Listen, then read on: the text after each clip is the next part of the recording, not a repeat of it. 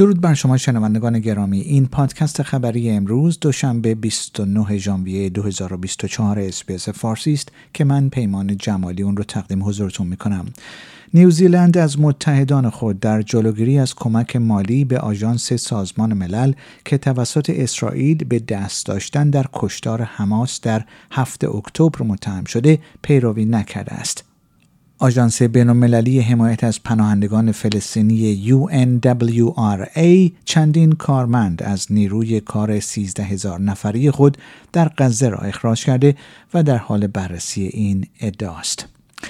در حالی که درگیری ها در سراسر فلسطین ادامه دارد تأسیسات پزشکی در شهر خان یونس در جنوب غزه در معرض خطر سقوط قرار دارند ساکنان می‌گویند که هواپیماها و تانک های اسرائیلی همچنین مناطقی را در این شهر واقع در شمال غزه جایی که اسرائیل نیروهای خود را از آن بیرون می‌کشد بمباران کردند شاخه مسلح حماس و جهاد اسلامی اعلام کردند که شب گذشته جنگجویان در چندین منطقه در سراسر این منطقه با نیروهای اسرائیلی درگیر شدند.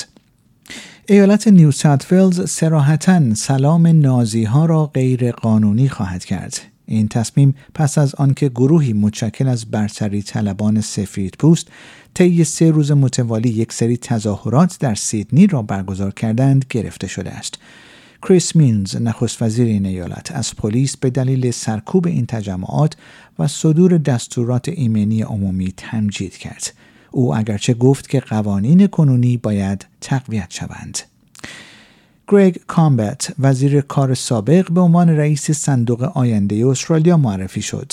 این صندوق در سال 2006 به عنوان صندوق سرمایهگذاری مستقل استرالیا تأسیس شد که برای مدیریت دارایی ها در هفت حوزه خاص از جمله خشکسالی، مسکن و معلولیت طراحی شده است.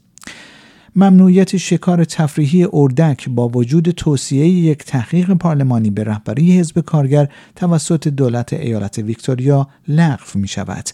در ماه اوگست یک تحقیق پارلمانی به ریاست حزب کارگر خواستار ممنوعیت شکار تفریحی در تمامی اراضی خصوصی و عمومی ویکتوریا از سال 2024 شد. اما انتظار می رود که دولت ایالتی امروز دوشنبه 29 ژانویه این توصیه را هنگام ملاقات نخست وزیر این ایالت خانم جاسینتا آلن و وزرا رد کند. بر اساس گزارش ها هزینه های مراقبت از کودکان از زمان ارائه تخفیف ها سریعتر از تورم و دستمزدها رشد کرده است گزارش نهایی کمیسیون رقابت و مصرف کننده استرالیا درباره تحقیق درباره بخش مراقبت از کودکان که در روز دوشنبه 29 ژانویه منتشر شده است نشانگران است که یارانه ها معمولا هزینه های اضافی که افراد آن را از جیب خود می‌پردازند در گروه های درآمدی گوناگون کاهش می‌دهند. ولودیمیر زلنسکی رئیس جمهور اوکراین می‌گوید جنگ در اوکراین می‌تواند به جنگ جهانی سوم تبدیل شود این در حالی است که آقای زلنسکی به دنبال حمایت از کشورهایی از جمله آلمان و ایالات متحده آمریکاست. مقامات ترکیه می‌گویند دو مرد مسلح را که در جریان مراسم یکشنبه در کلیسایی در استانبول یک نفر را به ضرب گلوله کشتند دستگیر کردند. علی یرلی کایا وزیر کشور ترکیه می‌گوید دو مزنون به قتل دستگیر شدند. نام قربانی تونسر جهان شهروند ترکیه اعلام شده است.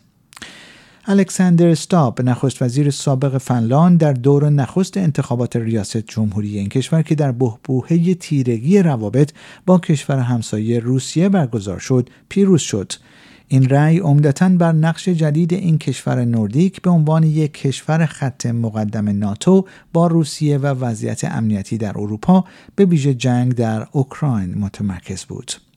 شنوندگان گرامی پیمان جمالی هستم و این پادکست خبری امروز دوشنبه 29 ژانویه 2024 SBS فارسی بود که اون رو تقدیم حضورتون کردم.